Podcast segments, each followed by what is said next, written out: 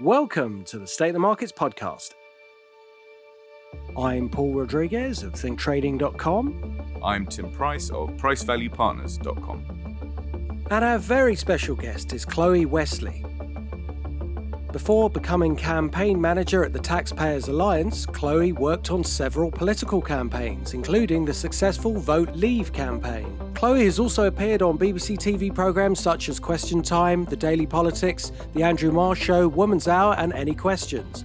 She's also a regular paper reviewer for Sky News and Talk Radio and has a fortnightly column published in Conservative Home. Welcome to the show, Chloe. Thank you. Thanks for having me on. Well, it's our pleasure. So, how are you today? How's everything going? Pretty good. I wish there was a bit more sun though. This is, I, as you can hear from my accent, I'm originally from Australia, and um, summers aren't exactly grey and rainy where I'm from. so I'm a little bit disappointed, but I think the weather's going to get better this week. Yeah, exactly. I was going to say you, you've you've come from Australia. Was that your decision, or was that a family decision? How did that come about? It Were you was. deported? Did they did they get rid of you? yeah, well, I always joke that it's because I wasn't very good at sport and I was a bit of a bookworm, so they didn't want to have me. No, um, I always wanted to move to the UK. It was kind of my dream when I was a teenager, um, and I, I had a bit of a not don't want to say strange upbringing, but an unconventional one, um, as many people of my generation do. And so it was a very distant dream when I told my teachers in Queensland that I was going to go to the United Kingdom and study um, over there. But I I got there. Um, I saved up enough money to move over for university. So I first moved when I was about 18 years old, just turned 18, with a suitcase and a couple hundred dollars and um, an acceptance letter. So I started studying um, as soon as I arrived. I did philosophy, and that was amazing, incredible. Um, probably not the best thing to study if you're thinking about getting a job afterwards, but it's one of those subjects that you do it because you're passionate about it. And actually, it, it was good because I wasn't just being told facts, I was being taught how to think um, and how to see 12 different sides of every issue. And I think that that's a really, really important skill, especially today when I think a lot of political discourse is very black and white, it's very this or that. And it's important to appreciate and recognize that there are lots of different points of view on every topic. Um, and if someone disagrees with you, it's just that they think differently, not that they're necessarily a terrible person, which I'm not sure a lot of people get these days. Did uh, Marcus Aurelius feature in your course?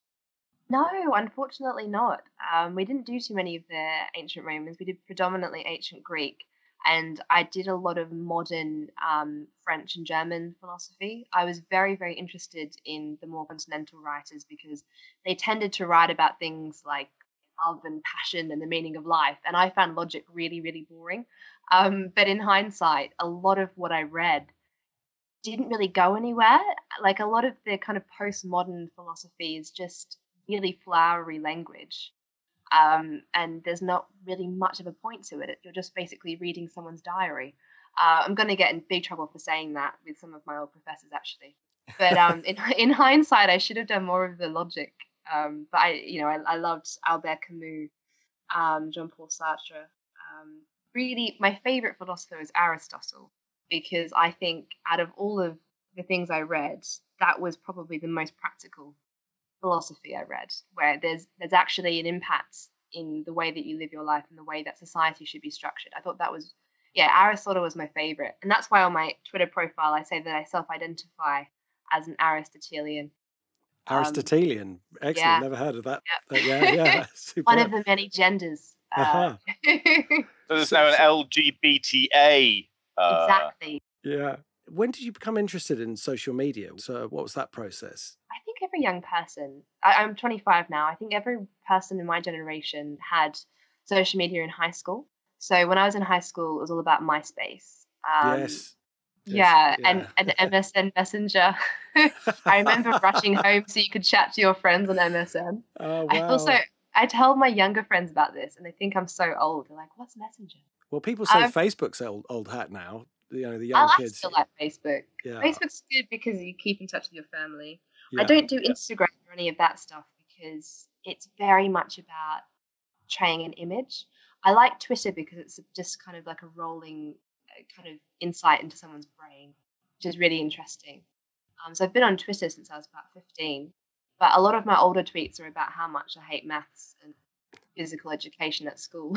nothing too nothing too enlightening in those early years.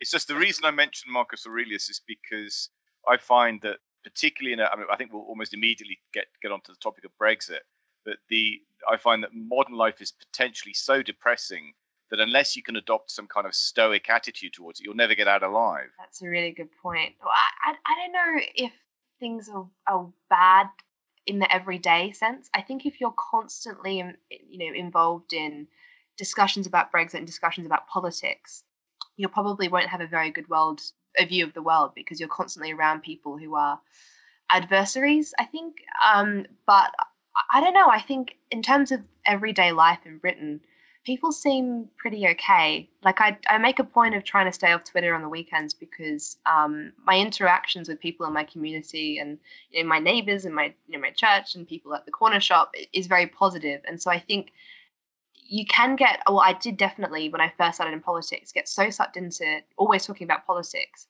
It just can make you incredibly depressed. you were involved in the um, Vote Leave uh, campaign, weren't you? I was. I was. How did that happen? Um, just by chance and by an incredibly persistent young Australian constantly emailing asking, "Can I please help?" Um, I I was working for an MP, uh, and then I decided that I really wanted to campaign for Brexit, um, and that MP didn't agree with my Brexit position, so I yeah had to sadly leave because I didn't I didn't want to work for someone who was going to advocate something that I didn't believe in. I thought that would be too difficult to do. Um, and so yeah, I just got got on. I was very I started off very very junior, but I expressed an interest in creative videos and I said, I've, not really done this before, but if you take a chance on me, I could produce some great content. I, I was so, I had such a hubris when I was, um, when I was younger. This is what, three years ago. I'm not sure I'd have the confidence to do that now. You know, when you're young, you just don't care. You just say what's in your mind. So I, I, I really pushed um, and I got some great opportunities. And by the end of the campaign, I was doing a lot of our um, video content and and some some of the graphics. Um, it was really really fun. It was it was actually incredible. And three years ago today, I was in the HQ watching the results come through, and we all thought we were going to lose. There are very few of us that really thought we were going to win, but you know we gave it our all. And then on results night, it was just such an incredible feeling of you know watching all the results come through and seeing as well the images of people Brexit supporters at the count there was just so much positivity that night. We were getting phone calls from activists across the country who were like, I can't believe it. Everyone in my community is having a street party. And there was such a mixed reaction where in certain regions and towns, this was like such a liberating, happy, exciting time. And the first time they thought that change was possible. But then in other regions of the UK, it was the worst possible thing that could ever happen. And certainly in, in London, I think in certain areas, I can imagine the next day would have been awful. Um, you know, and, and I don't want to belittle that because there are a lot of people that felt that people felt strongly on both sides of this.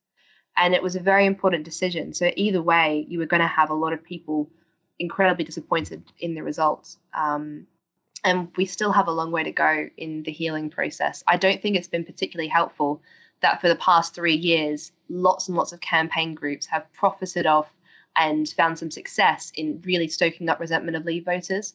I found a lot of the kind of second referendum campaign groups have actually furthered those divisions by saying, yep, they were all thick, they were all racist, or they were all right, lied to, or, or, you know, the bus, or trying to, you know, kind of put forward this idea that the vote was wrong and it wasn't legitimate. And by doing that, you give people that were disappointed in the results a kind of hope, like, oh yeah, maybe it wasn't legitimate. Maybe actually um, half the country are racist, and and I just don't like how that has stoked up division. I mean, certainly there's been people on the Brexit side of things that haven't helped, um, and I don't like you know a lot of the abuse that some of my Remain supporting friends get. I don't see where we go from here. I think I, but I don't think that I don't think this constant postponing of leaving the EU is going to do anything to um, to help the country heal. I think we've got to get out. We've absolutely got to get out I think part of the problem is that there's people who feel that there's a chance that it won't happen and therefore it, it, just creates so much uncertainty that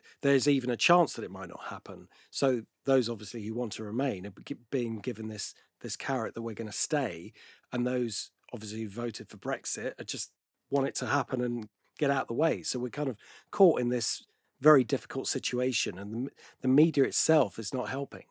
I don't think so. No, um, and it's I don't think that because I do a lot of bit of work in the media, and the producers I've met, I'm not sure that they really necessarily are aware sometimes of the bias. Um, they don't know that they're doing it because they they just you know they don't mix with people like me or they don't mix with many leave voters and so they don't know that when you use a certain tone of voice or when you talk about Brexit being, you know, a catastrophe or, or no deal is crashing out, it does come across as being incredibly biased and it does fuel this idea that those that work in the media in London are so out of touch with the country. Um, and I don't think it's intentional. It's just the fact that they don't know many people that, that voted leave. You know, they all go to the same dinner parties and um, probably egg each other on in, in how how right they are about things. Um, but I, you know, I've got a confession to make here because you know I, I kind of I'm more involved in markets. I'm not so driven by politics because for me, I just get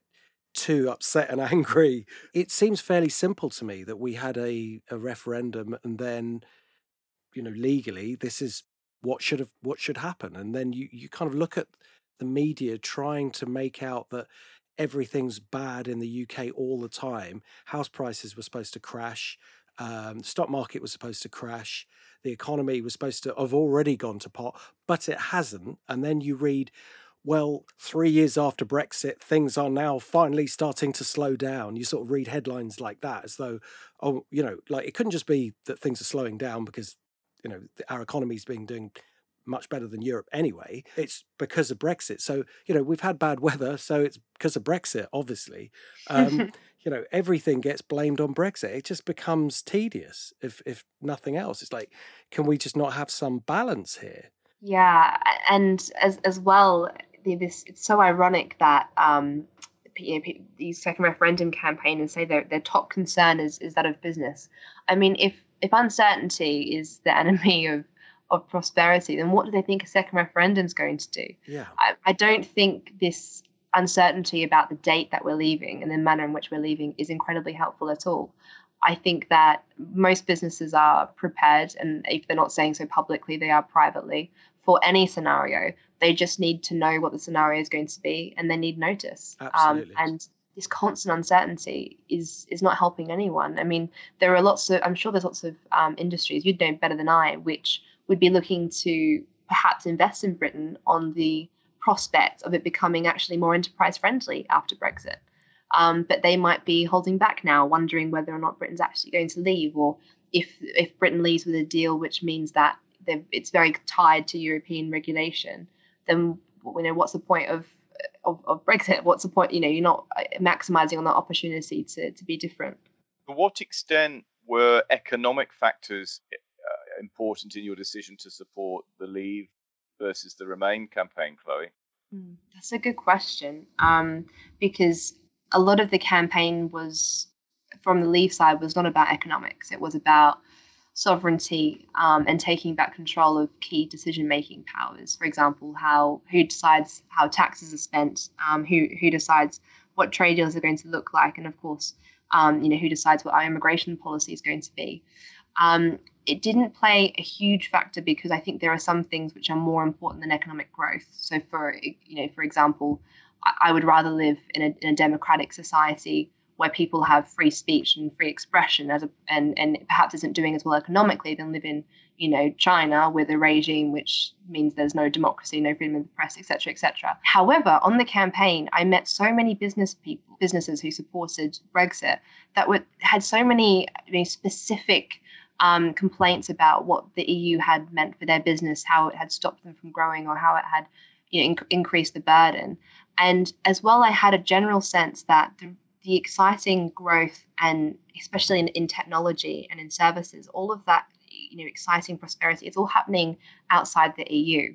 Um, and from from Australia, and I, ret- I return home a lot, and there's a very strong business relationship with the Asian markets and that's been fantastic for the Australian economy. And when you look at what is happening in Silicon Valley and what is happening outside the EU, that is actually the future.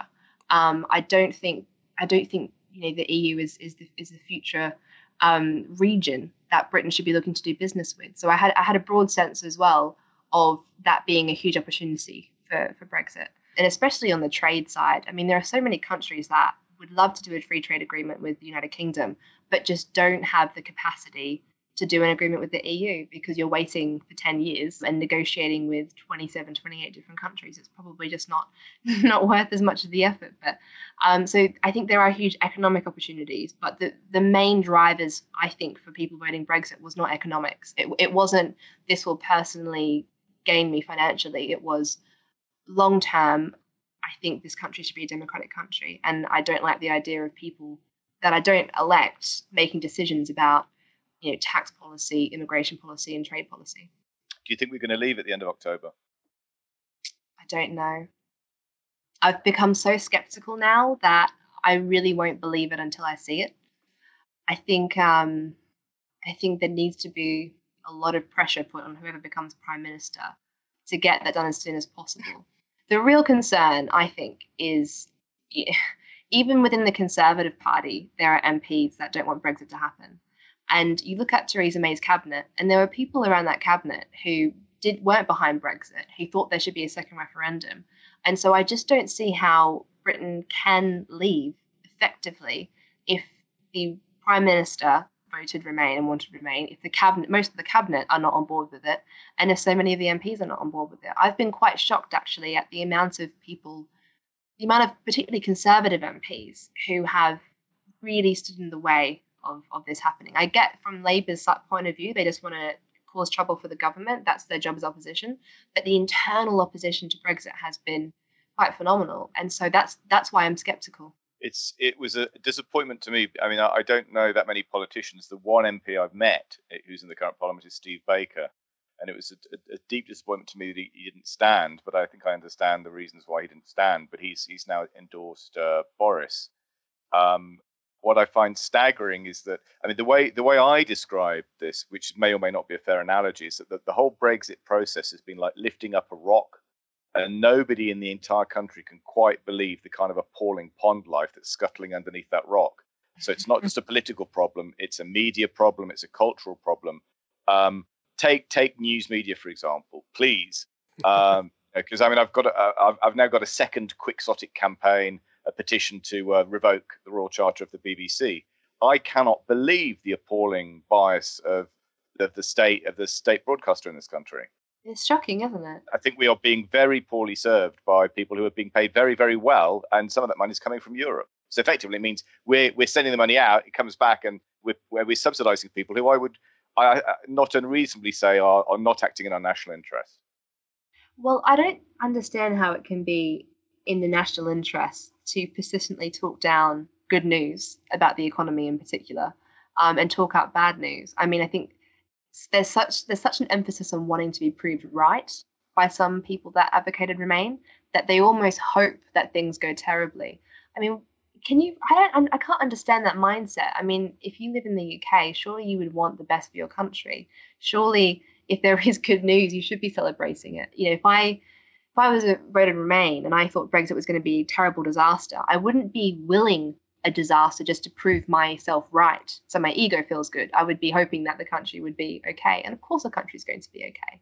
What does it say about you know, a Tory MP, no names, Dominic Grieve, who would rather who would rather bring down his own government and potentially allow in a, a Marxist government on the back of it, rather than simply deliver on something that he originally promised to deliver in the first place with the last manifesto. I mean, it, it beggars belief. It, it does. It's absolutely. It's extraordinary. It's extraordinary.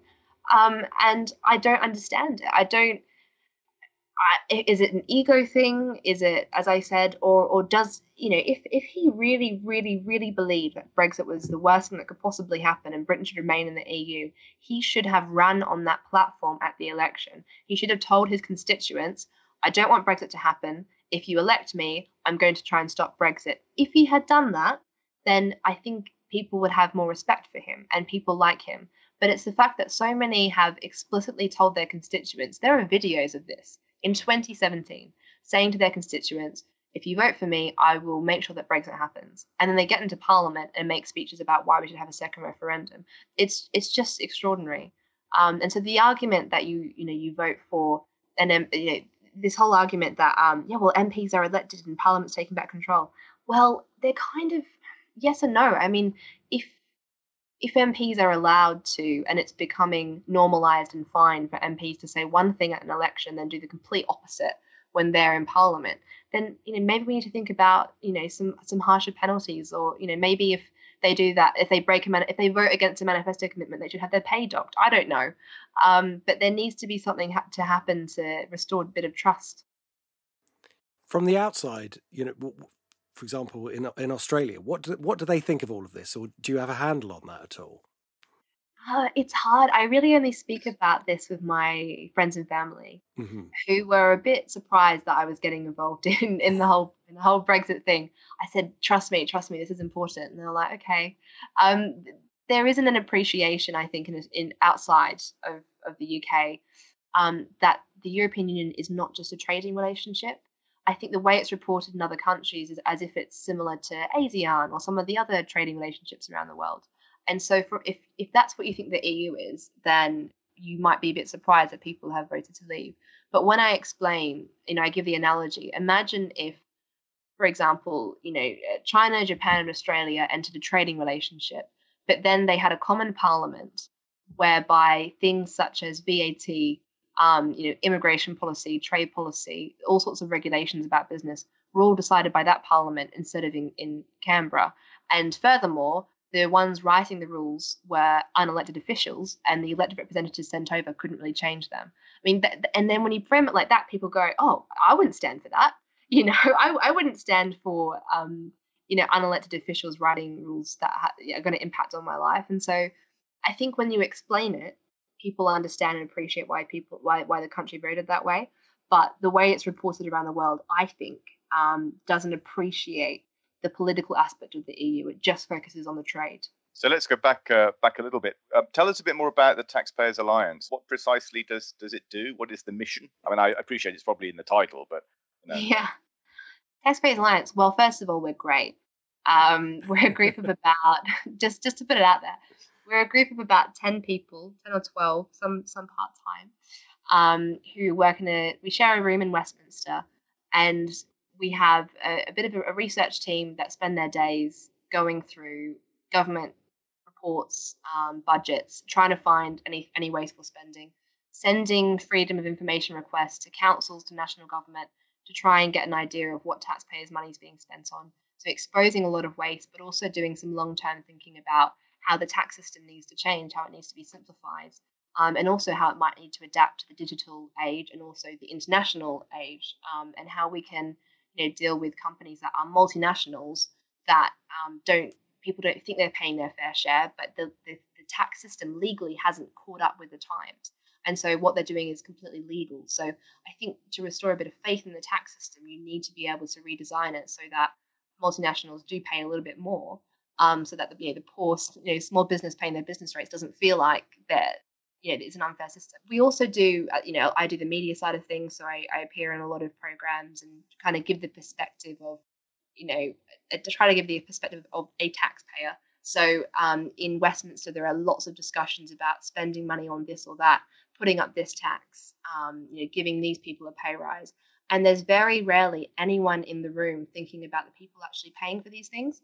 And so it's really, really helpful, I think, to have one or two people like me in the media constantly saying yes, but is this is you know would do taxpayers actually would they want this to happen? Is, is it a good idea to be putting up taxes when we've got the highest tax burden in 50 years? And could this be privately funded? I mean, there are lots of things in that the government pays for that I think there'd be a lot of private investment for. So, for example, Sadiq Khan spent millions of pounds on some fireworks for, for New Year's Eve.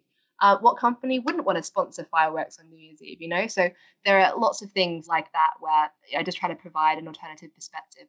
There are not many kind of small state, small government people doing what I do right now, um, and so with the taxpayers' alliance, what I think about is well, what would the country be like if there weren't groups like ours? Probably, probably not as good. so yeah, I hope that's a kind of decent overview. Are you familiar with a chap called Dominic Frisby? Yes, Dominic's great. He's writing a book about tax. Yes, Because I, yes. 'cause I know he's got a routine. Let's talk about tax, and I've, I've seen a few of his shows, and I mean, uh, fair play to anybody who is able to make the, the, the business of tax be interesting. yeah. Well, when I explain to um, friends, like, what? So, what's your job involved? And I'm like, well, tax policy. They're not exactly um, excited to talk about me. Usually, that's a that's a conversation ender. um, but I think it's really interesting. It's important. It's it, you know, it, it has such a big impact on the economy, on our lives, and there are so many taxes that you don't know you're paying until you really think about it. And then I just think about how, particularly on the lower income spectrum, how living standards could be improved by not the government handing out this or handing out that or trying to do this program, but just letting people keep more of their money. It's so simple. And you have all these politicians saying, you know, how can we help poorer families? How can we do this? Well, we're taking quite a lot of money away from them, um, especially through the consumer taxes um, and sin taxes. So, you know, I, I do think I do try to just keep in mind you know, my biggest priority is probably those that are not doing very well because I think they get screwed over by the tax system.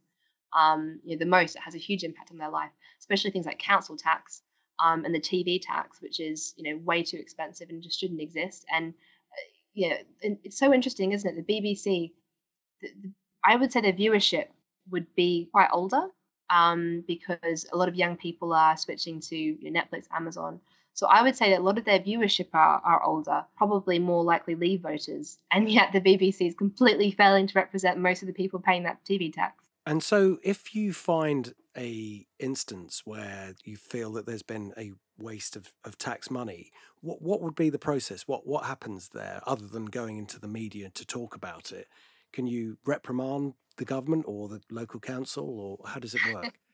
Well, really, the media is the only way we can reprimand public figures because the mm. public are our biggest asset, our activists. So we, we do have quite a few activists and quite a few kind of regional groups across the country that do their own thing and we you know we, we kind of give them some of the branding but they look into their own local council's wasteful spending they'll put it in the local press they'll get lots of residents to write in and then you just hope that they learn their lesson. It can feel like you're not getting anywhere, but there have been quite a few policy victories and quite a few things that the government has leaked they're thinking about doing something. People like us have said absolutely not. You know, for example, on fuel duty, if you don't, if you unfreeze fuel duty, it's going to hurt this many people. This, you know, people are going to be angry, um, and then the government's kind of rode back on that and thought, oh yeah, actually, we might not do that. So every now and then we get a win, but it's we have to just be constant. We're constantly out there. We're constantly exposing you know wasteful spending. And i hope that public officials when they're drawing up policy just kind of think twice. They go oh actually we might we might get blasted in the media by the taxpayers alliance if we waste this money. Do you think we could you know go for the cheaper supplier? I hope we have that impact. That's what i hope for I remember in the um, going back a few years to the early 90s, the BCCI scandal, which was a bank that was paying very high interest rates um, that that went bust, and then we found that the uh, you know the local councils had, had deposited millions of pounds with them, and all that money was lost. And the question that many people asked at the time was, how on earth have they got millions of pounds if they're charging so much in council tax every year and saying they need more and more money when they've obviously got millions sitting in the bank. And it's just this kind of opaqueness that we we don't know about. That it's great that we have people like you that are that are trying, you know, to to uncover what is actually going on. You've only got twelve people. You should have a whole team. I know. Well, people assume that we're much bigger than we are because we punch way above our weight. We're we we get a lot of press coverage because we are, you know, I think we're pretty good actually. We work really long hours.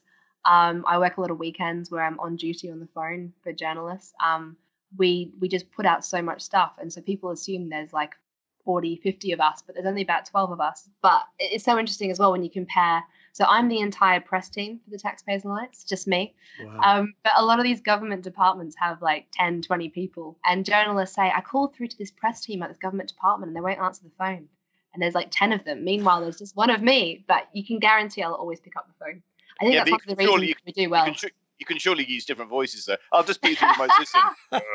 That's what Tim does anyway. That's how I do it. Yeah. I mean that that's incredible. So just just twelve people. So how how do you survive it? I mean, what you should be able to do is if you find an instance of tax money being wasted, you should get like fifty percent of it. no, I'd want to give that back to taxpayers. Actually. Well, yeah, but you got to you know, you you got to keep fighting the good fight. Yeah, well, we um, I mean, anyone that wants to help us out, you can donate on our website, taxpayersalliance.com forward slash donate.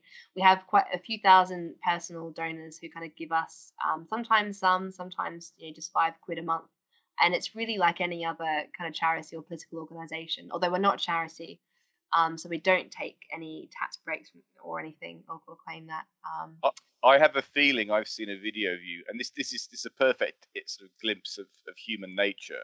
That you say, would you when you do vox pops with people, and you say, would you be willing to pay a bit more tax? And they go, oh yes, definitely. And they say, well, hey, here's a way you can do it. Do you want to just complete this form? And they go, well, yeah. actually, I'm not. I want to do it right now. Absolutely, absolutely. That's that's the thinking. It's, it's as well. Someone else should pay more tax um, or the, the corporations should pay more tax. And I, I feel like saying you do realize that corporations are just groups of people.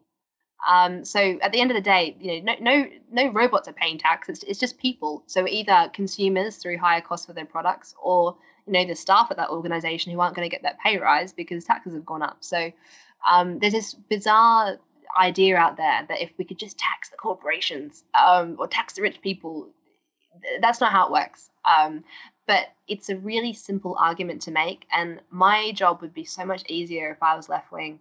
Like, I, I imagine sometimes I fantasize about, you know, if I was left wing, I could go in the media and they'd treat me really nicely.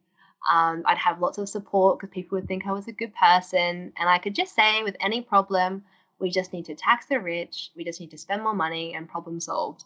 But um, it's not difficult making the argument for free market solutions because whilst they work, they so obviously work when you look at every society on earth. They so obviously work.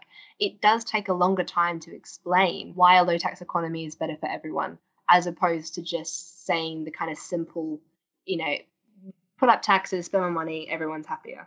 So, given that, why why is there still the the the the, the significant risk of people electing uh, John McDonnell and um, Jeremy Corbyn into number 10 and number 11? That's a good question. Um, I, I actually think it comes from privilege. If you are so privileged to have only lived in this kind of society, to have only lived in a society which has so much convenience, so much prosperity, um, such high living standards, and such freedom, actually, that you wouldn't know what it's like to not live in that society. And so, if you're so privileged to have only experienced this, someone coming along and saying, I want to do this drastic thing to help people and to alleviate suffering, I can appreciate why that message is very powerful to someone that has never lived in a socialist or far left country. Um, and I also think, particularly with young people, you know, I I still feel like this sometimes if I see someone in need. It's incredibly upsetting to see any human being suffering, and you want to do something about it.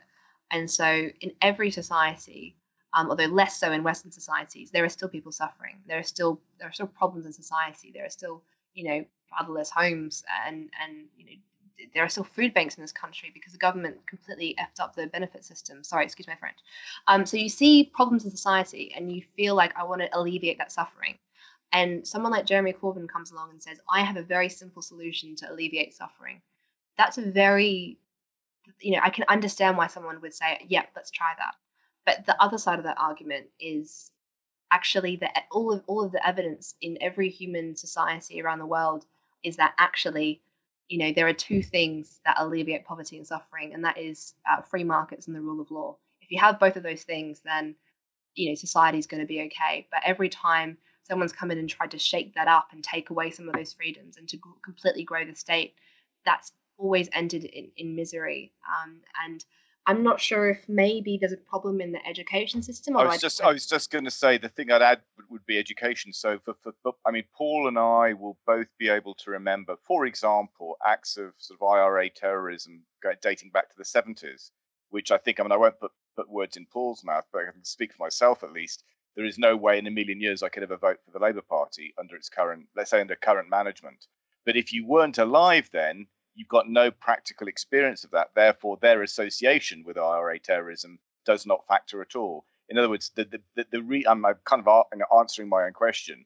The the reason why you know the reason why Corbyn is is, is within breathing uh, space of number ten is because our our educational system has catastrophically failed. Well, how many young people really know what happened in communist China or the Soviet Union? Um, the, the the the true story, the real story. I I had I went through education in Australia, so I can't speak from experience over How here. does how does the how does the Aussie uh, system work? It's it's all right. It's all right. I had a good time. Um, I, I liked school. I was a bit of a nerd, so I'm probably not a good person to ask because I loved, you know, learning and I was I set off to class, I tapped to teachers. I was such a strange, weird kid, um, strange adult as well. Um, and so I did the I ended up doing the international baccalaureate in my final two years of school, which was really really good. Um, highly recommend for anyone. Um, and that was fantastic because we did history subjects where we were encouraged to look at two sides of a story um, and to do our own research. Um, it, it was fantastic. But I think the Australian system was pretty good. I mean, we covered a lot of Asian history as well as European history, um, covered the, the good and the awful of the empire, which is, I don't think, taught at all in to young people today. I think in Britain, people feel so awkward about, or so ashamed of some of the awful stuff that happened um, because there was a lot of you know, awful, violent acts from from the British Empire, but there was also a lot of you know trade going on. It was a, a fascinating time in global history, and um, it's not really taught at all in schools. Perhaps because maybe the country doesn't know how to teach it without just making it into a class about why Britain's the worst country or whatever. I don't know, but it's it's so strange that there was a huge em- emphasis on um, Nazi Germany, but nothing about the communist regimes until I um, independently sought to do some assessments on that in my final years with the international program. So that's interesting, and I hear it's the same over here uh, in, in the UK as well. There's a lot of emphasis, a lot of everyone's taught about two world wars and of um, Nazi Germany and also fascism in, Italy, but not so much taught about some of the atrocities uh, that you know from communist states like the Khmer Rouge and you know what happened in China. So um, it'd be interesting actually to have someone look into that and find out whether there are any mentions of communist regimes and the terrors um, in the education system in the UK. I mean, it's, it's interesting you mentioned that because I remember I've got an anecdotal example from my own uh, time at school, which is we we had I think we got maybe a full a full history lesson devoted to the um, to Franklin Delano Roosevelt and the New Deal. And what I recall of that was basically you had so you had the crash, then you had the Great Depression. And then the way it was effectively conveyed to us was this guy called FDR was then parachuted in, and the New Deal sold everything. And I look at that now and I think mm, I'm not sure I can really buy any of that nonsense. Uh, and there is an alternative view, which is the thing that saved America in the 30s was the Second World War. You know, the, what what caused the U.S. economy to recover was basically war-related spending. So the the idea, and now I went to, a, I'd say, I'd say tolerably decent school, but you know, uh, one of the more meaningful and significant things to have happened in uh, in financial history was kind of just dismissed in a not just glib way, but probably a, a technically incorrect way. I would argue. So that you know, the role of the educational system in teaching people about how the world actually works. I mean, we, we had Chris, Christopher Snowdon from the IEA on a while back. I'm not sure if he mentioned it, but we, we've definitely discussed it with previous guests and the phrase the long march through the institutions has come up, which is the reason the educational system is so poor is because it's full of Marxists. Well, quite. Um, I'm not sure if it's any kind of coordinated thing, though. I think that if you are, if you lean towards the left, you probably want to work in the public sector because you think the state's a you know really really good thing. And if you lean towards the right and you think private enterprise is what helps people, then you're going to go into private enterprise. So I think it's probably I don't think it's any kind of coordinated conspiracy. I think it's just you know leniency. Uh, people tend to choose different paths based on um, what they think is going to do the most good, good in the world. There are some really sound teachers. Um, I just think they're they they're afraid of actually admitting that they are sound, that they that they're not socialist. There's a big kind of emphasis on groupthink. I think on Brexit as well. You know, I, it must be difficult. It must be a lot easier to be a teacher if you're a teacher that agrees with what we're saying in this podcast, I wouldn't blame you for keeping your head down and just pretending you voted Corbyn and etc. etc. because it must just be easier socially to get through the working day. But I, I do I do worry a little bit about that. The one thing I would say is unless you were a nerd like me that thought teachers were awesome, so I was a dog, a lot of young people are actually quite skeptical of authority and they you know just because a teacher says something doesn't necessarily mean you're going to take it all in and so i i don't think you know young people are indoctrinated too much because I do have a bit of faith in their ability to be able to Google things for themselves. But maybe I'm just being a bit too optimistic about that. And so that's a very good point because now you can educate yourself, and you, whereas when Tim and I were at school, you had to t- sort of take the textbooks and what the teacher told you as uh, as gospel. As but now you can do so much of your own research. But um, I think another element to this is also the simplification of explanations of problems. So if you if you needed to sort of break it all down and say Brexit is bad and um, or Brexit is good, people want simple answers to things that are very complex. The whole system is very complex. Like for example, you know the economy may go downhill straight after Brexit, but then it may accelerate twice as fast in two years' time and surpass all the other economies once we've got through this process. But everybody's focused on that that initial period where things might be bad. So you're focusing on the wrong element of the problem. You know, if you if you're if you're building a house and the foundations are wrong, you've got to stop, strip it all out, and start again. That's going to take a long time. If somebody just keeps going, you know, they'll end up finishing before you, but then theirs is going to be a bigger problem down the road. And that's that's essentially a, a kind of um, how the European Union's worked. It's sort of built upon you know problem after problem that needs to be retrospectively solved that they just sort of kick down the road kick the problem further down the road and let somebody else sort it out and nobody's willing to do the the the the thing that needs to be done which is basically to break up the euro and so you've got all these different pressures that are that are affecting the markets that will at some point as we know from what happened in Asia when their currencies were linked to the dollar um, they will all break out and so th- this is how teaching kind of works. It's all it's all done in retrospect after the event, but nobody can. It, it's very difficult to explain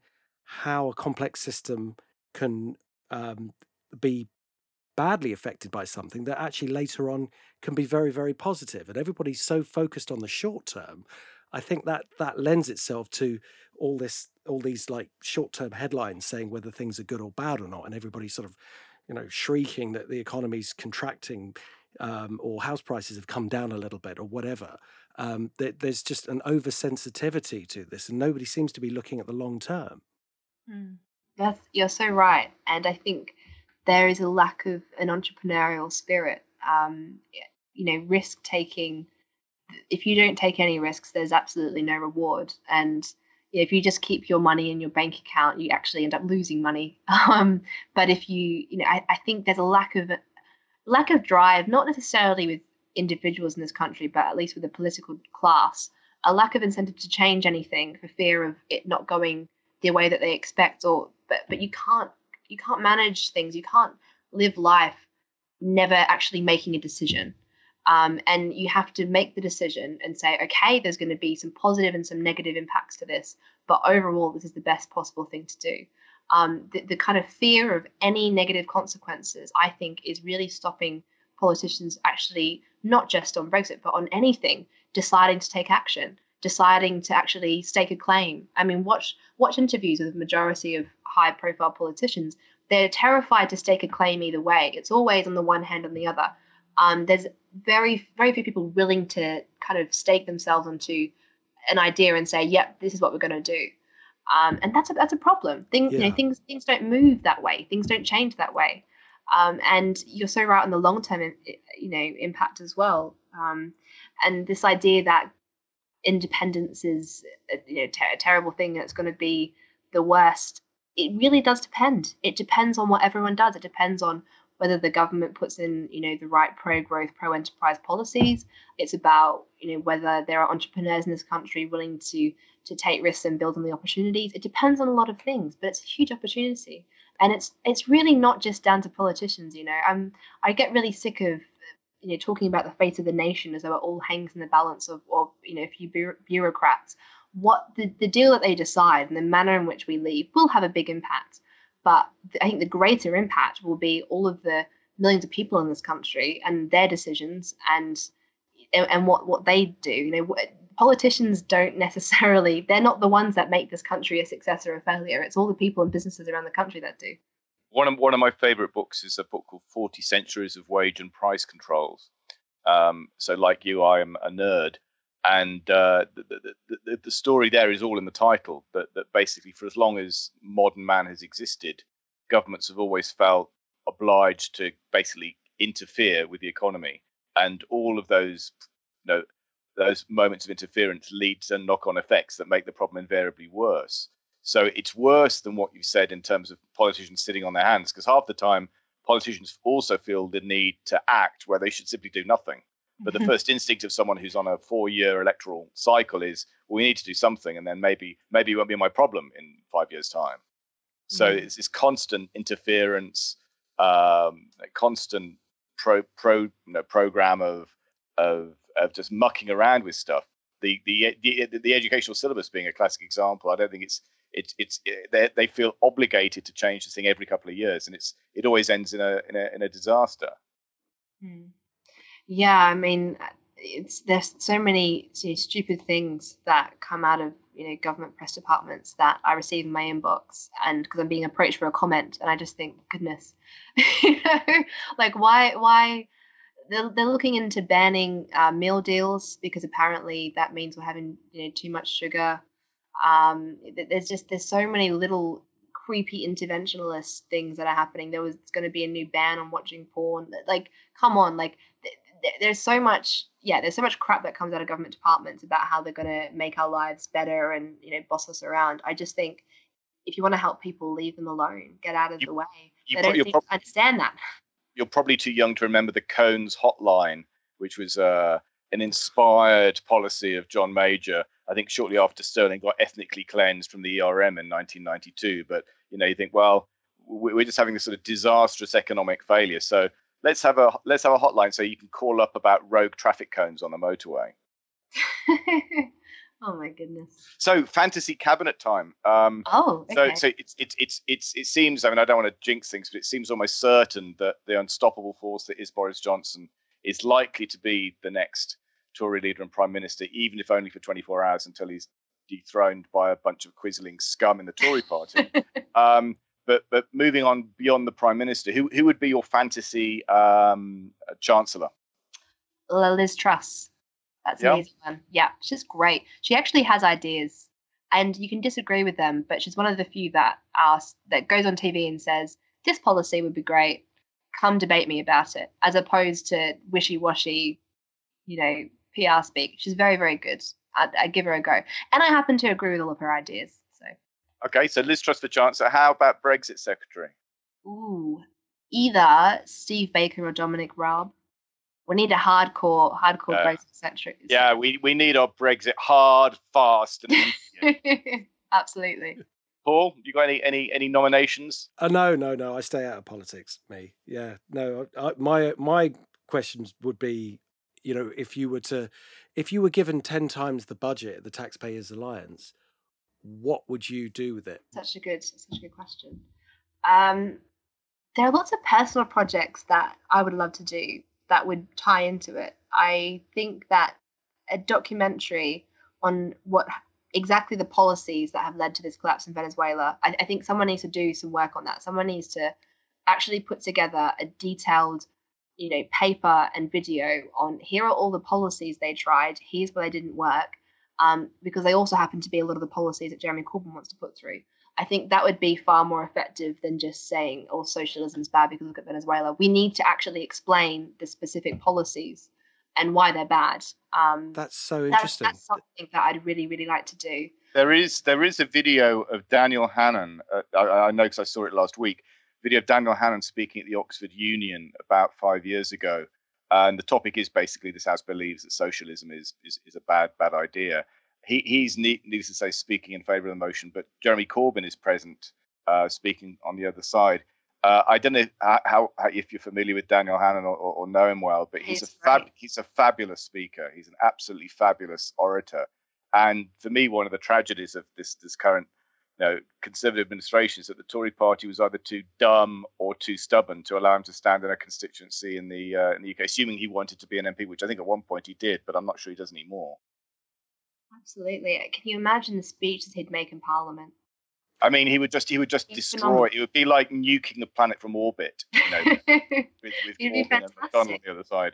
He doesn't just defend Brexit fiercely. He's also a fierce defender of free market capitalism and, and free trade. He really knows his stuff, probably more than so many of us. And I learned so much from um, watching his videos and reading his articles. Um, he has a lot of energy as well. I think what's lacking a lot on the conservative side is you get these MPs in who are there because they did the hard slug with the party, they leafleted it on the right days, they know the right people. And they're not they're not conservatives, so they don't, they don't have a conservative well, bone in their body. Well, I'm not sure many of them really have any policy ideas or any uh, other than I want to wear a blue rosette and I want to be an MP. Uh, maybe that's being a bit harsh, but there's just no energy, no dynamism. I don't know. Like, there are a few really good ones, but I'm disappointed. I always really looked up to politicians when I when I was younger, and now I kind of I look up to a few, but generally it's not something that I want to aspire to be one day. Whereas previously, I, I used to think when I was a bit younger, it'd be amazing to be a politician. I, I, I look at what they have to do and I look at how they turn out, and I'm not sure that's what I want to be. Maybe the machine just makes you into someone who's afraid of saying anything or afraid of thinking your own way. But um, yeah, it's quite disappointing. But Dan Hannan does not disappoint. Yeah. Just... That, that, reminds that reminds me of um, one of the, one of the best not the nine o'clock news sketches where people are saying, I read the Times because I'm interested in blah blah blah blah blah blah, and I read the Daily Telegraph because blah blah blah blah blah blah, and then someone says, I read the FT because I've got a pink bathroom.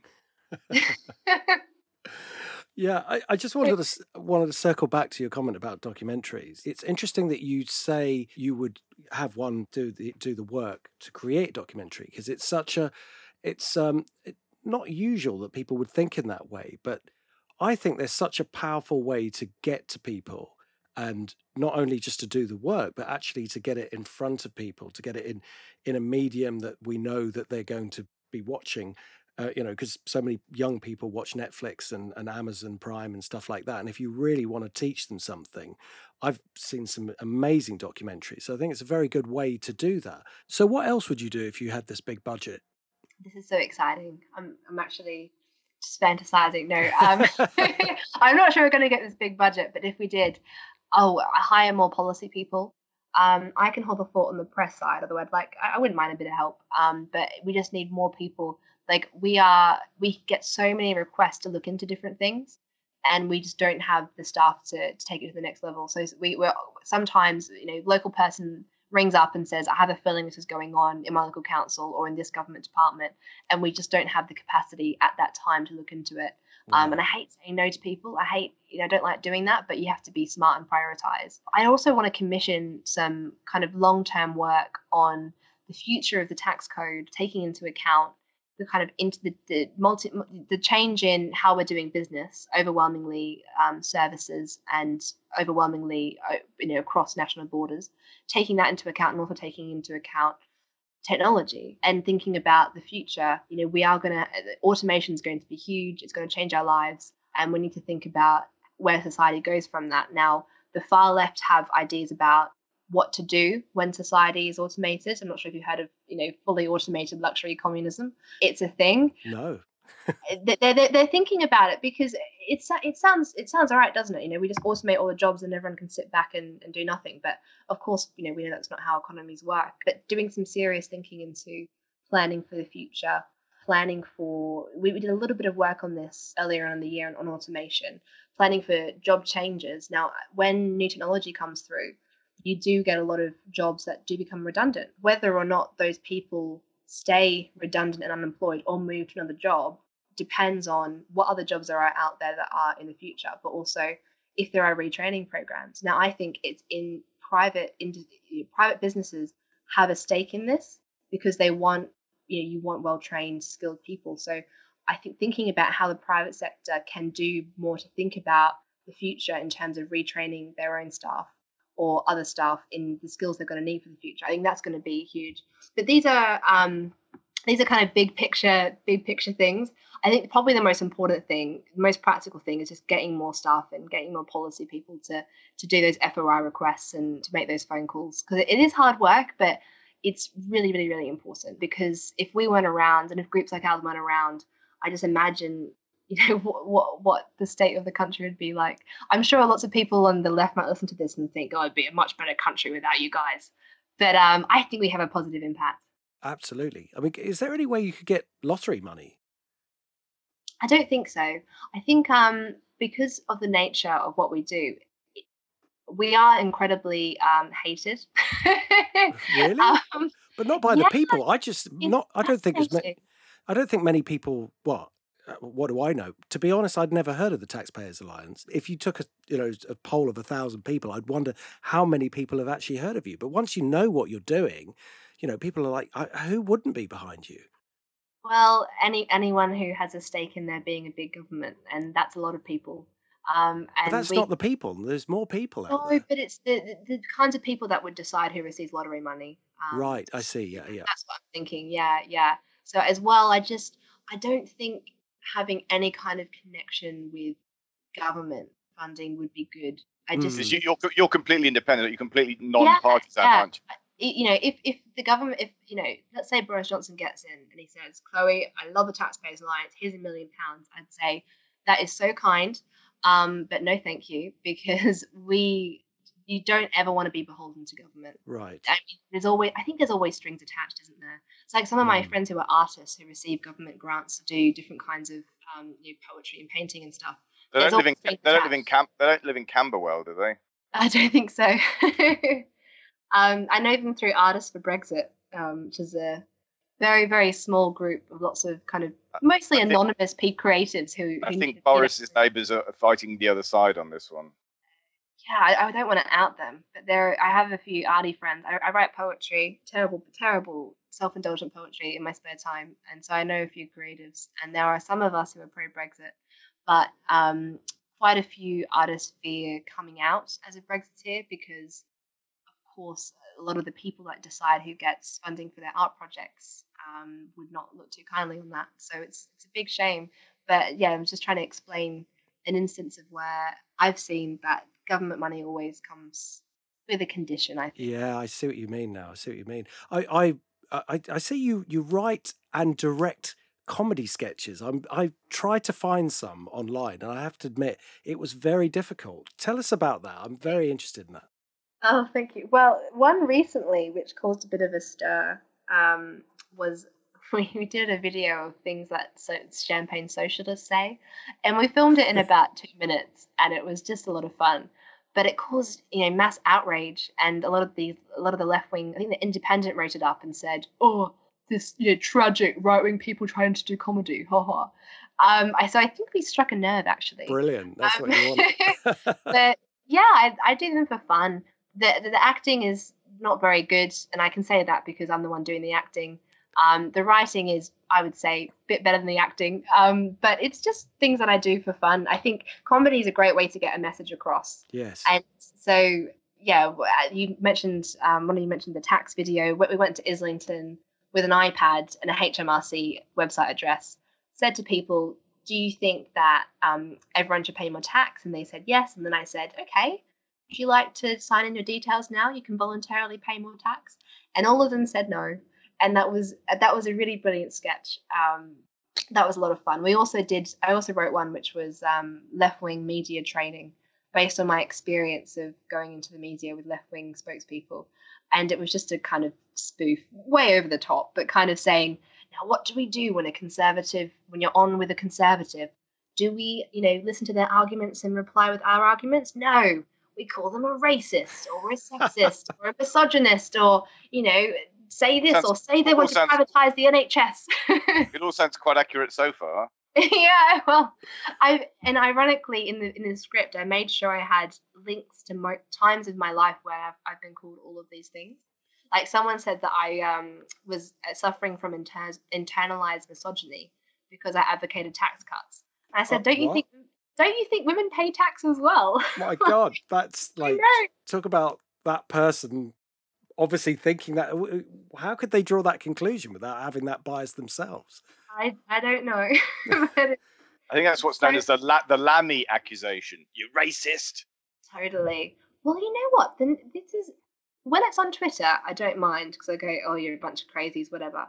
When it's national newspapers, like the New Statesman, Paul Mason wrote up an article basically saying like, "Like here are all the Nazis in Britain in the far far right," and he listed me in there, and he said that I was, you know, because I appeared in a video critiquing socialism. I mean, that's that's the spectrum of the far right, according to the new. This is, but this is just pure Ger- This is just pure Goebbels. That the, the yeah. side which is guilty accuses the other side of what the first side is actually guilty of themselves. It's so I forget the name of the the name of the law, but it's somebody's law that says you know within a, a, matter of time, every online discussion ends up with someone being called a Nazi.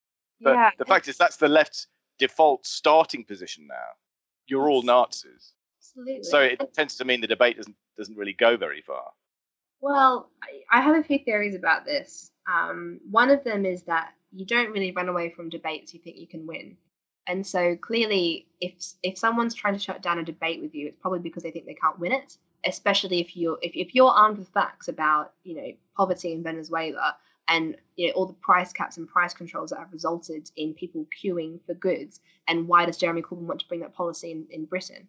if, if they know that they're going to go up against someone like that, well, it's much easier just to say, oh, well, they're an extremist, so I don't have to debate them, or, or they're a fascist, so I don't have to recognize their point. It's a really good technique if you want to shut down a debate.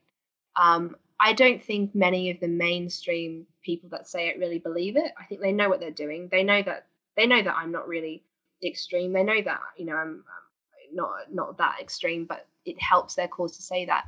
There might be some people that are really you know quite crazy and do genuinely believe that everyone on the right is that extreme. Um, but it's it's really bad because if you muddy the, the, waters and if you really confuse these terms, it's it becomes much more difficult to find out who who the actual fascists are, who the actual neo Nazis are, and you don't want to blur those lines. You want to make it. I, I would like to quite know actually who is actually someone that believes in something like white supremacism. I would like to avoid that person, please. But when you use that term to describe a whole range of people, it, it demeans the whole language. It bases totally, the whole language. Totally. And and you cry wolf so many times that when you know maybe an actual fascist or Nazi does appear, um, nobody believes you. One thing just before we go to media picks, it would just be to crowbar a bit of market related stuff in. Just just you know, you can hear it squeaking as it's sort of ra- roundly shoved into the conversation against the grain of the conversation. Um, gold. Uh, yes. Uh, do you have anything to say about the the recent? Uh, I should. Chloe it probably won't strike. It was a huge surprise that at least one of his is, is a raging gold bug, and it's it's, it's not Paul. Um, so I just wondered if you had a few thoughts about the the, the gold price, uh, Paul. Uh, well, yeah, yeah. I mean, it's um, uh, I think we talked about it on the last podcast that it was moving very fast towards a very big level. And if it got through it, which was 13, around 1385, wasn't it? It's, I thought it was a bit lower than that, around 1350, I think was the trigger point, which it's which it's blasted through. So yeah, it's it's looking very exciting actually for for the gold bulls. Um, silver hasn't really moved as much as I would have liked. To it'll show. it'll come. It's only a matter of time. Paul. Yeah, I mean, but with Bitcoin and the other flavors of cryptocurrency moving up so aggressively, and with the hyperinflation that seems to be occurring, as Chloe says, in Venezuela at the moment, and all the other things that, that could happen with the Fed being so loose with policy, um, it, there seems to be just this this it's moving up. The winds behind it. I don't I don't know how you would pay you know thousands of dollars for a Bitcoin and not want to buy some gold. I can't see how it wouldn't move higher, but the technicals are definitely looking much better. And uh, yeah, so it's um, with regard to cryptocurrencies, they also look like they're moving higher uh, for another leg. So it, it's all moving in, in what in a synchronized move. But I'd like to see silver, as I say, it's it is it is showing some signs of life, but it hasn't really moved as much as I I would have liked. Chloe, do, do you um, do you follow the cryptocurrency market at all? I do, but I probably don't understand it. Um, I'm not sure many people do. Um, I, I, I read I read up on it. I've heard about Libra, this new yes bizarre Facebook Facebook um, cryptocurrency. Um, my other half is very, very into this and is going to be so disappointed that I've failed to actually maintain any of the knowledge that he's imparted on me in this regard. Um, I, I, wish I could put my boyfriend on Skype right now, but he's gone. Um, but, he'd be, you know, I can only apologize to listeners that it's me on this podcast and not him discussing Bitcoin and cryptocurrencies. Well, but that's an important thing, you know. So you're you're you're an intelligent person, and you find it, I guess, hard to understand the mechanics behind it. And uh, would that be fair to say? Yeah, it's easy. It's easy to understand why a physical, like for example, I understand why something like gold would go up and down in price. I understand the share market, um, but the uh, idea of this kind of the, the value not being tied to anything is difficult for me to comprehend. It's all very hypothetical. But then, but then to be to be fair, you could say the same thing about our currency system. I mean, I think Satyajit Das des- described it as the abstraction of, of an abstraction to the mm. extent that we used to have gold and silver operating as as money, and then the bankers came along and they replaced that with money, uh, with paper money, which was reflecting effectively a receipt on um, that, that gold and silver, but it was clearly easier to use. And now we don't even have the paper; we have electronic blips on a on a computer screen. So we've already come a fairly long way towards complete intangibility. So I'm I'm not sure crypto is necessarily any different, different. except that it, it hasn't got the backing of a ex, explicit backing of a government. No, and as well, it's not probably regulated in in any way, which is why I think a lot of my libertarian friends are so excited about it because yeah. Yeah. it's giving people more control of their money, and I think the banks are a bit afraid about that. I think with Libra um, and uh, any new big heavyweight potential cryptocurrency that comes on the block, you sort of just have to buy it, don't you, really, because of the upside potential, whether you know anything about it or not. Well, it's like a lottery ticket. yeah, exactly. You, you, just you just you spread it. So you have, let's say, your play money uh, part yeah. of the portfolio, and you just you, know, you just sow a lot of seeds with it. So I think a lot of the a lot of the initial investment will just be people going, look, you just have to buy it because you just don't know where it's going to go. And I, I agree with that in terms of Bitcoin and in terms of gold and and everything else really that's that's in that space. Anything that's not fiat currency.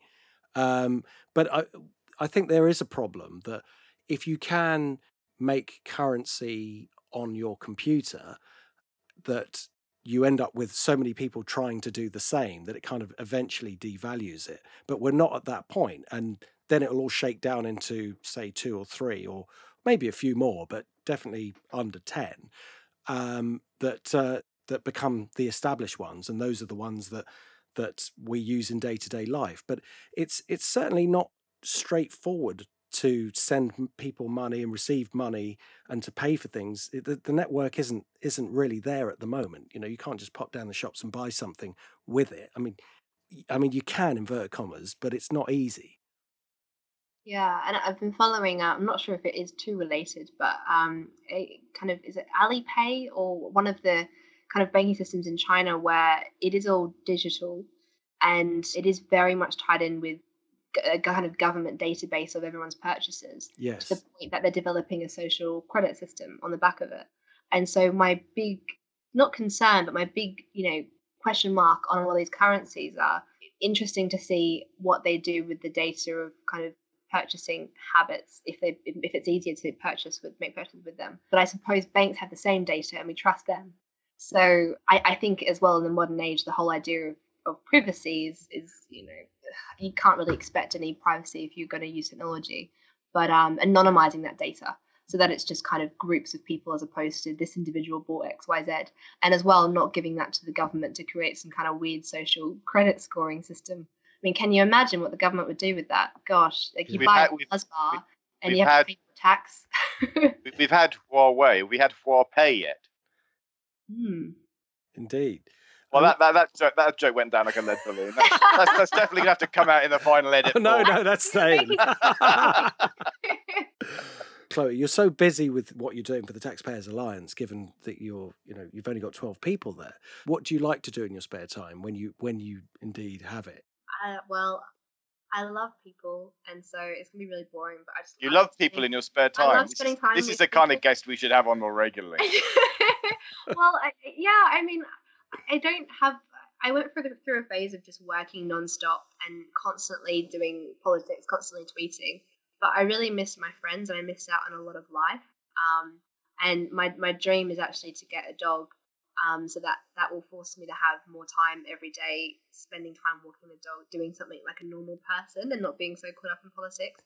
I love spending time with friends and, and my partner. Um, my family are abroad, so you know I Skype them when I can.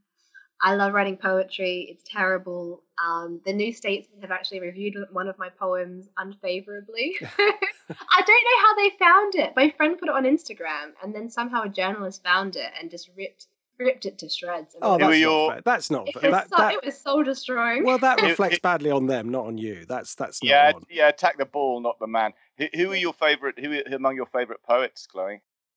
Uh, I love Keats. I love Keats. Um, I I don't really understand a lot of the the modern poetry. I, I love the romantics and the classics. I love love Greek poetry. I did drama at, at school, and um, I loved reading. The way that they wrote plays is just absolutely phenomenal um, and it does read like poetry. But modern poets, I really like a poet called um, Shane Koyczan, who's like an American, a Canadian poet. Sorry, he won't like being misnationalized, um, and he writes lots of cool stuff, which is just yeah, really life affirming, really great stuff. He's got a poem called "How to Be a Person," which is really really cool. It's like um, it's like it's kind of like Jordan Peterson's Twelve Rules for Life, but more lighthearted and a bit less um, depressing and that's really beautiful. Um, but yeah, I'm very amateurish, and I'm, I hope I don't get anyone asking to read my stuff because it is very much like I do it because it's fun, and I know that it's bad. So I don't need a journalist to tell me that it's a bad poem. Like I know it probably isn't very good, but you know, everyone has their hobbies they do for fun, and not necessarily because it, it, you know, it's good quality one of the great insights of the of the Austrian school was that value is subjective. So I think we can say the same thing about poetry. It's in beauty mm. is in the eye of the beholder. Yeah. Well, I think you may have hit upon something there because conservative politicians, if they want to look favourably, all they have to do is get a dog, right? I mean, wouldn't that be you just win every argument? Uh, people love dogs. I love dogs. I don't trust people that don't love dogs unless they've had a bad experience with a dog, in which case I can appreciate that. I can respect that. Absolutely. But, um, nothing better. Did you watch that Afterlife TV yes. show? Yes, I did. The, so good. Yes, very, very good. Yeah, the Ricky Gervais. Yeah, yeah. Yeah. Yeah. Well, talk, talking of media picks, was is that was that going to be your media pick? Oh, it, it could be. It could be. Um, one article I read yesterday um, is about a new charity. Well, it's not new, but it's newly got some publicity called um, Lads Needs uh, Lads Need Dads. Bit of a mouthful. Um, which was started as like a, a, male mentoring service for boys without fathers. Oh wow! And it's it started in, in Essex, and it, little things like teaching you know how to change a tire, how to shave, that kind of thing. But they're looking to roll it out in other schools in the UK, and I just think you know this is such a it's a problem we don't really talk about. Um, and I think we don't talk about it because you never want to belittle or make value judgments about different family structures or say that you know it's, it's bad to be a single parent. I mean, I, my, you know, I had a single mom, but there are some people, there are some young men out there that just don't have men to show them how to do things or to mentor them. And someone in the community has come up. Let me get her name up. Actually, she deserves a shout out. Her name's Sonia Shaljean. Um, and she just started this charity because she saw a problem in society and she wanted to help fix it. And I actually, I think that charities and communities tend to do such a better job of solving society's problems than kind of big government. Um, and whenever people say, you know, you must be heartless because you want a smaller state, I actually think the state is quite heartless. Like if you've ever interacted with government, you know, with benefits or, you know, personally I had, you know, difficult process going through um, immigration stuff, they're just incredibly heartless. Whereas charities are all about heart. And I think that's why a lot of people prefer to go, or they, they you know, not prefer, they don't choose to, but going into a food bank. I volunteered at a um, food bank in London, and when people come in, they're treated with dignity, with respect, offered a cup of tea, um, and someone will sit and talk to them. You don't get that from the government benefits department. So um, I just think, you know, this is just another charity I've seen, which has made me think that people are inherently good and community problem solving is the best kind of problem solving. Brilliant. Absolutely brilliant. So, Tim, what, what have you got for this week? Mine for this week is a film I saw about a week ago called Upgrade, uh, which is a, a, a low budget B movie kind of production. I think it may even be Australian, but uh, it's an absolute belter.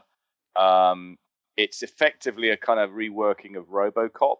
So it's kind of RoboCop slash Frankenstein kind of story. A guy basically is is really badly beaten up and his wife's killed uh, during a mugging, and then there's this sort of creepy scientist that comes along. I know he's, he's paralyzed basically. He's he's like left a quadriplegic, and a scientist comes along and says, "I've got this little chip that will basically restore your physique and then some." So he has this chip implanted, and he, he basically becomes more like a Superman. And it's it's just a terrific film. It it is a B movie, so you need to sort of watch it with that with that reservation. But it's the best film I've it's the best action film I've seen in ages. I really hate superhero stuff because it's nearly all for kids. This is not exactly the same kind of fare because it's it's it's it's it's re- it's a really bloody film. It's really gory. So it's it's definitely sort of at the certificate 18 parental advisory end of the spectrum. But it's a terrific plot. It's just very well done. I, I think I probably stopped counting sort of related films after about a dozen. You know, things like you know, I, I, lose count of the number of films that it has connections with. But it's a terrific film, Upgrade, which came out last year. Fantastic my one for this week is um, I'm going to choose something that I haven't seen yet, and I know that's a bit naughty. The only time I did that last time was um, with The Quiet Place because I got such a good feeling it was going to be great, and I was wasn't disappointed. It's about it's a superb, uh, utterly superb horror film. Oh yeah, absolutely. Yeah, that that when I saw it afterwards, I realized it was just going to be a classic. But um, but the the one that I'm going to have I'm going to watch this week that I know is just going to be brilliant, just because of all the anecdotal feedback, is Chernobyl on HBO. Uh, I don't know if you've heard a bit about it, but it's I've heard of it. I haven't, haven't, watched it. Have you seen it, Chloe? I haven't seen it, but no. colleagues rave. Yeah, this eh, I just get the sense that this is going to be like epic. So I can't wait to see it. And so by the next podcast, I'm going to have watched it, but I can pretty much give it a guaranteed rating given all the feedback that I've seen about it and all everything. How, how long is it? Is it like a mini series? It's a it's a series. Yeah, I think you know I think six or seven episodes or, or so, something like that. Um, but it's uh, it's just phenomenal. Apparently, you won't won't see anything better. Uh, so I'm told. I saw I saw a trailer for it. I think it was yesterday, and I just remember the line. This is like you know, imagine each of these whatever it is, the the atoms is is like a bullet, well, there are three trillion of these bullets, and they've got, and they're going to be around for two hundred fifty thousand years yeah. or something like that. It's Gosh. kind of awesome. Yeah, it's uh, utterly frightening, and um, yeah, just incredible. So, yeah, I can't wait to see that. So, look, Chloe, thank you so much for giving us so much of your time and coming on the show. It's been an absolute pleasure. What's the best way for people to contact you? Well, on um, you know, as I, I try to get off Twitter, but I do spend a lot of time on there, and that's where I interact with most people. Um, so at Love Westley is my handle, W E S T L E Y, um, named that way because all of my haters have to say that they love me in order, that in is order cunning. to that me. Is really cunning. That's brilliant. that is so cunning. You could take it to cunning school and you know call it a weasel. That's super. Thank you, thank you. Yeah, spreading the good vibes. Excellent, excellent stuff. Well, thank you so much for coming on the show. Uh, as I say, it's been an absolute pleasure. And thank you to everyone for listening. Thank you for all the supports and comments and all the ratings. It really helps the podcast, and we really do appreciate it. Until next time, thank you, Chloe. Thank you, Tim. All the best. See ya. This podcast is for entertainment purposes only. Please do your own research or contact a professional advisor.